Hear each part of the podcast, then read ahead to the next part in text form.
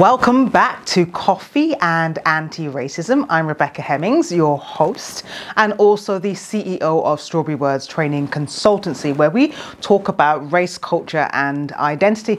And just apologize because I, I had a week off. Uh, so we, we're, we're 14 episodes in now, and I took a week off. So if you're wondering uh, what happened to the episode last time, that's what happened. You know, work just, um, yeah, was a bit too much and I thought you know what? After 13 episodes I can take a break. But the way these platforms work you can't always let people know. So I now now I'm letting you know. That's what happened. So what's today about?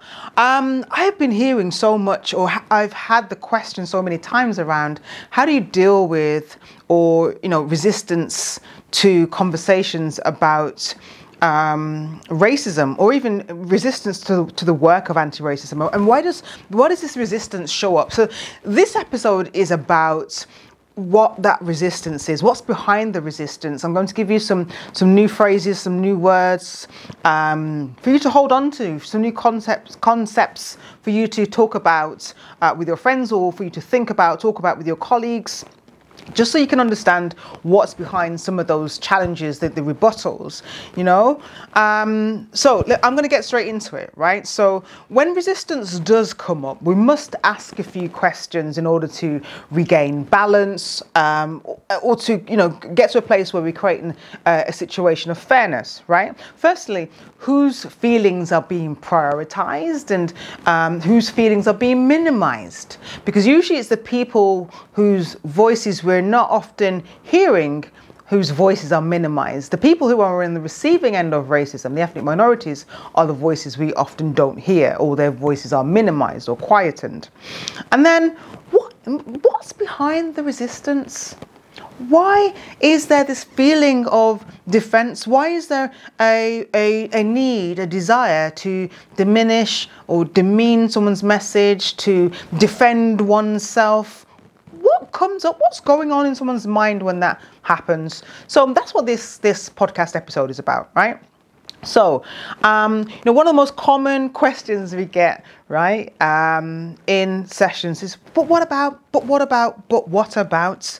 And that's what this, this, all these, these um, defense mechanisms uh, they're, they're kind of associated with that question. This desire to kind of like just move away from the topic of race and talk about something else okay? So when somebody asks asks but what about? it is a defense mechanism okay? And it reflects a psychological process known as counter arguing or for want of a, a more simple term denial okay as I said, we see it all the time, okay? It is a natural human process because, again, we all like to think that we're good people. Nobody wants to see themselves as bad. And so, you know, when somebody says anything that might indicate, especially to others, that we might be a bad person, we're like, no, no, no, no, no. We want to defend that, okay? So it is a human response. And with everything I'm talking about, it applies not only to, to, to race, uh, it can apply to other marginalized groups, but also in areas where where people feel threatened. Okay, so I want to keep that in mind that yes, we're talking about race today, but this will also apply to other areas of your life. And and I'm not sitting here saying all this stuff, saying that, well, I'm perfect and I have all the answers and I don't do this. No, because even I, I'm human and I know I've done some of these things. And that's often what the conversation is about. It's just being honest and saying, okay, this is what it is. Oh, okay, well, what do we do about it? Okay, so counter arguing, or another term which is similar, sea lioning, sea lioning. Oh, it's tiring. This is the constant questioning of someone who's talking about racism uh, to disprove their argument in a way that appears genuine, uh, but it's often desi- designed to fatigue the speaker and deflect from the topic. Okay, so counter arguing or sea lion, sea lioning, which I would say is probably the um, yeah the most fatiguing of the two. So it's a cognitive strategy. These are cognitive strategies that individuals employ to protect their existing beliefs maintain a positive image you know i'm i'm right i'm good and and avoid cognitive dissonance. I'm coming to that in a second. Okay, so in fact, let's go there now. So, cognitive dissonance, what's that?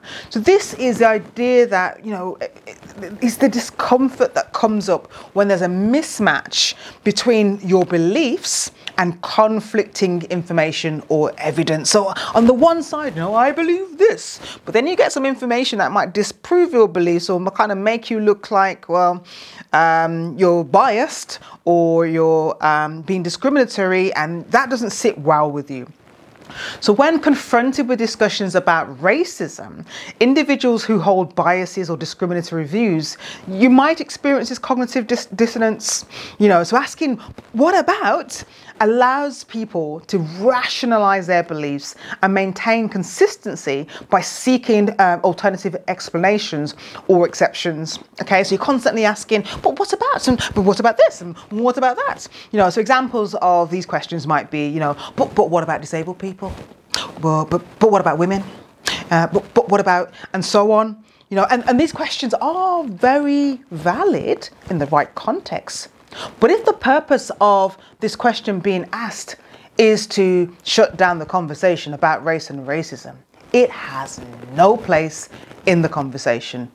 That's it. It has no place. Okay. Another example is a very common one the statement, all lives matter. Okay, so people say all, some people say all lives matter um, when the phrase Black Lives Matter is mentioned. Okay, so Black Lives Matter, not to confuse this with the political group, that was a, a phrase that was coined in order to counteract um, an idea that there's a lot of people in society that do not care about black people. So it's just to say that, well, actually, black lives do matter.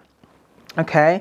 However, what some people have taken this phrase to mean is that well, black lives are more important than than, than white lives, and they might think that intentionally or unintentionally. It might be innocent or it might, might be deceptive. Um, but again, what it serves to do is to shut down the conversation about black people. Shut down the conversation about racism for whatever reason. It could be, you know, oh gosh, this is really uncomfortable. I don't want to talk about race. Or, oh, actually, I see their point, but I can't deal with it. So just, you know, all lives matter. confirmation bias. Moving on. Okay, this is the tendency to seek, interpret, and remember information that confirms existing beliefs and, exa- and attitudes. Okay, so basically, I just want to find arguments that fit in with what I'm thinking already. Okay, so again, when racism pops up, people might seek out information that supports their preconceived notions or biases. It just makes life easier, right? So they'll be very selective and they'll focus on examples and instances that seem to contradict or challenge the notion of systemic racism, further reinforcing their existing beliefs. So, um, examples of this are um, oh well that person or that you know indian person over there has done well for themselves. You know or that bangladeshi person's done well for themselves. You know so what's what's their problem? Referring to all the others. Or um, oh they're participating in the oppression olympics. Or um, you know they're just being victims so if one believes these statements they can feel justified in their position because obviously the problems with those people over there are not with anything that I'm saying, um, and therefore, if if the problems with those people over there, those bad people, I don't have to do anything about it, and um, yeah, because it's their problem. Okay, so. Um, this is also so associated with the belief that you know uh, this this idea that um, you know it's, it's, their problem is is that you know of meritocracy you know, if all you got to do is, is work harder and then you'll be better off in life. Look, I did it, not looking at all the privileges that you've, you've had. So, what it does is it, it ex- ignores the systemic issues faced by ethnic minorities. And if you know, um, if you're ever curious, you've literally just got to put a few words in Google to find out what some of the systemic is- issues are. So, if you Google the the rate of um, of um, mental health decline in black communities in the UK, you'll get your response. If you Google um, the rate of deaths within black, um, the black, black maternal deaths in the UK, you'll get your response. You know, if, if you Google um, uh, in the criminal justice system, how many young ethnic minorities are in the system, which is phenomenal. The last time I looked, it was 53% of young people in the criminal justice system um, are from an ethnic minority background. And it's not because uh, they're more predisposed to committing uh, crime, criminal or predisposed to criminal activity. It's because they're treated differently. But that's a whole, whole different conversation. So, you know, the evidence is very much there, but often people will want to use these arguments just to say, well, there isn't a problem, there's nothing to see here, and therefore they don't have to do anything about it. Then there's defense attribution. How are we doing for time? Cool, right? Defense attribution. So this is where a person protects their own beliefs. Again, and a lot of these are very similar. You know, they, they've got different names, but they're all serving to do the same thing, which is to kind of protect yourself, deflect any issues from them, and make them look like good people, right? So Sorry to interrupt you. I just wanted to quickly tell you about Crafting Compassionate Cultures, Strawberry Word's flagship online learning hub designed for organizations to become equitable, diverse, and, and inclusive through our online CPD accredited courses, quizzes, bite sized videos, resources, and so much more. Avoid discrimination litigation, create safe workplaces, attract and retain ethnic minorities Look, email us at admin at strawberrywords.co.uk. Now back to the episode. Defense attribution, if you want to know the term, it's, it's where a person protects their own beliefs to avoid self reflection and personal responsibility. Okay? Um, so, in the context again of racism, individuals may employ defensive attribution to distance themselves from the issue by attributing it to uh, isolated incidents. So, um, for as an example, if somebody has been exposed to, uh, say, uh, an ethnic minority said, "Oh, you know, that was a microaggression, that was a racial microaggression," they might say, "Well, no, no, no, no, I'm not. You know, I'm not normally, normally like this. I'm having a hard time at home, and I can't believe that you're accusing me of this." And you know, I've been nasty to everyone today, and it's just, just not that.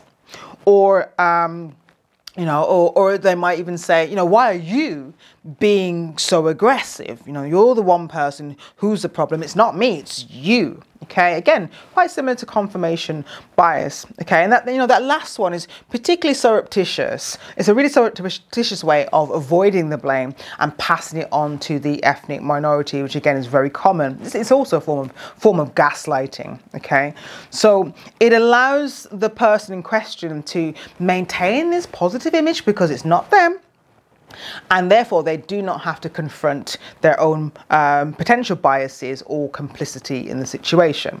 Okay, uh, in group bias, we talk about this all the time, right? It's part of the social identity theory, which basically states we all have different roles within society, and and, and one of those roles is that you know, well, is, is a participation in in groups and out groups. So, um, your in group, they're all the people who are similar to you, right? So, um, they might be the same race uh, or similar. They might be around the same sort of age, have similar interests. They kind of get you, you get them uh, and so on.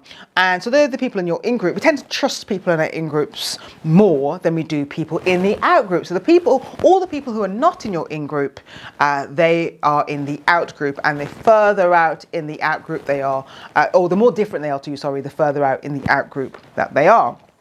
Okay, so uh, again, when discussions about racism arise, uh, some people may instinctively, instinctively prioritize loyalty and solidarity with their in group. Um, so, you know, I, I, see this all the time. Uh, regularly, you know, t- times where I've maybe complained uh, or mentioned the fact that, wow, I, you know, in a restaurant, though the waiter was really, really rude to us, I'm saying this to the manager. Oh no, no, no, he wouldn't do that no. Um, oh no, no. I think you got it right. Oh, or um, you know, yeah, yeah, we'll do some, something about it, but then you never hear that something's been done again. Okay. So there's, there is this natural bias, this natural protection, if you like. It's like you know, almost like a a um, that solidarity is automatically given, or you know, you're automatically a part of that group um, just by nature of being similar. And because you're deemed as different, you are deemed as the problem. Okay. And then there's the, there's the but what about question. So this can serve as a defense me- mechanism to protect the in group's reputation or to minimize the acknowledgement of systemic issues once again. Preserving that uh, sense of group cohesion and identity. And you know, if, if you're the majority, that's easier. That's easy for you to do because if you're the majority, generally you tend to have um, more power, you have voice, you have influence, uh, and therefore what your group says goes. And it's easier to um, demonize the the other. So, again, in the case of George Floyd, so if you don't know, this was the black man who was murdered by a police officer in 2020, um, sparking worldwide Black Lives Matter protests.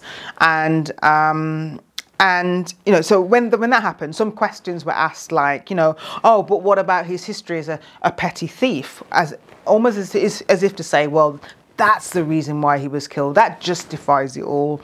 Um, so questions like these, these, these are used to prove how different individuals are okay? Um, so again to distance themselves to say that you know we're the good people and people like him are the bad people. Because in what we have in society is what's known as this deficit laden ideology. And that's basically saying that if you're not a part of the majority which in most um, western countries um, that is uh, white people if you're if you're not the white majority should i say if you're not a part of that group, then there's a deficit. There's something not quite 100% uh, human about you. And that's what's been done here. So uh, when somebody is classed as uh, not being a part of the majority, they're normally deemed as different. Uh, unfortunately, different is often um, mean that often means bad, and so that when a person is deemed bad, this often justifies inhumane treatment okay? And people in the out group are often judged a lot more harshly than those in the in group. And I'm sure you can think of many examples, such as, for instance, uh, migrants coming over, those, um, you know, deemed as those people who are coming over and stealing jobs and, you know, draining services and, you know, causing trouble and all that sort of stuff. stuff. And what tends to be forgotten is, is a very human side of them that are, you know, seeking refuge and, you know, fleeing persecution, rape and torture and all those, those things things. Um, but often they're just seen as those bad people, and therefore there's a lot less sympathy often when, you know, we find out, you know, I won't go into, but you know where I'm going with this, okay? Nearly there. Um, threat to self concept. Um, accepting the existence of racism and engaging in conversations about it, again, might challenge one's self concept and personal identity. You might be questioned to think um, differently about yourself. Okay, so for individuals who perceive themselves as unbiased or fair minded, acknowledging racism can be uncomfortable and, as I've mentioned many times, can trigger a range of defensive responses. So, asking, but what about? allows them to downplay or deflect um, deflect the issue. Therefore, again, maintaining that really nice image of themselves, avoid dis, um, discomfort um, avoid any discomfort associated with any, you know, self-reflection or any change. Like, I don't want to change. I don't want to have to self-reflect. Therefore, I'm going to ask, but what about? But what about? But what about? Okay. So this is one of the um, reasons that many people find it difficult to accept the fact that we all have unconscious bias. Now, hear this. I say it all the time, right? But I'm just going to say it again. 95% of brain activity for all human beings, according to research, is unconscious. All right? 95% of what goes on in our brain that leads us to say what we say, leads us to behave in the way that we behave, for all human beings, including myself, is unconscious. So it stands to reason, given the fact that we're influenced by people around us, whether it's the media, social media, friends, parents, you know, what we see around us, different positions in society, that we're going to have opinions, different opinions and judgments, aka biases, about different groups of people. Is it comfortable? Often, when you know what your unconscious bias might be is different to the values you hold dear. Yeah, it is but it's human. We all do it. And you know, this is one of the biggest frustrations is getting people to understand this. There's a reason we do what we do, the things that we do. We act the way that we act. We hang out with the people that we hang out with, and so on. Okay, but a lot, a lot of people do not want to accept that they have unconscious bias. And I say to people, over and over again. You know, uh, uh, you know, it, it's a fact, it's research. But if you really want to have it tested, go and do the implicit association test by Harvard University. It's free of charge online okay? There is a reason we do the things we do. There's a reason we're not all hanging around. And some people do don't get me wrong but there's a reason we're not all hanging around with people who look different to us in many different ways not just in terms of race in terms of ability who might have a different um, socioeconomic background and so on. Is because we tend to like people who are like us. That is a bias. And a lot, of the, a lot of the times we're not going around saying consciously i want to have friends who look like me who act like me. We're not saying that but subconsciously, we're just naturally attracted to people who are like us. That is a bias. You know, one of the biggest groups of people we have problems, you know, ad- ad- admitting this to themselves are teachers. And I understand it because, you know, again, our unconscious biases often go in opposition to the very values that we hold dear. And one of the values that many teachers have, if not all, is that I treat um, not all, not all, most, um, that I treat everybody as an equal and valid member of society. Okay, so then, so then to be confronted with the fact that actually you have unconscious bias, which means that you probably don't, is is shocking. You're rocking somebody's foundation.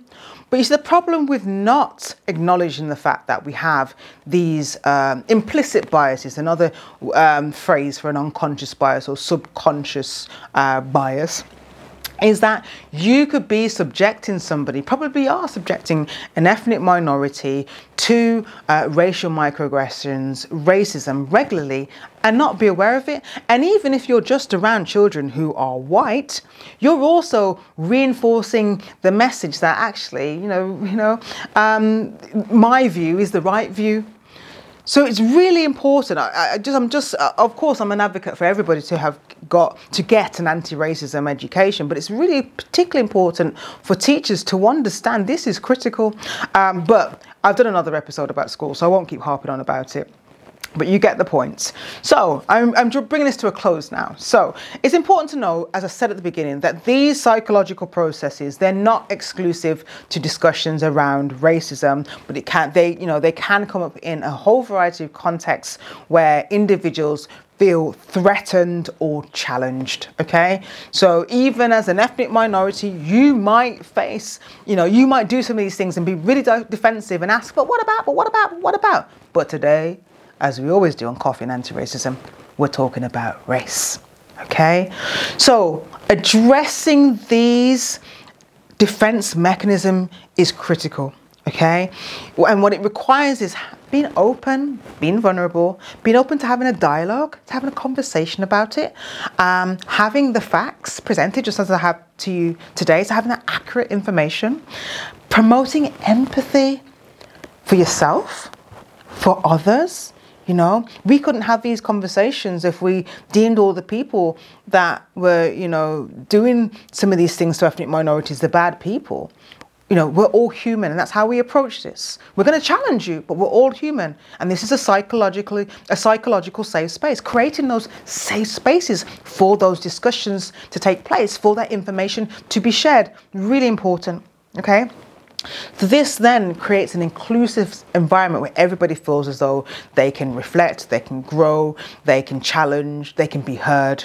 Okay, you know, you know. I'll just finish with this. The, the reason Strawberry Words is called Strawberry Words is, and I'm sorry if you've heard this before, but I'm just going to say it again, is because the average strawberry um, has over 200 seeds on it.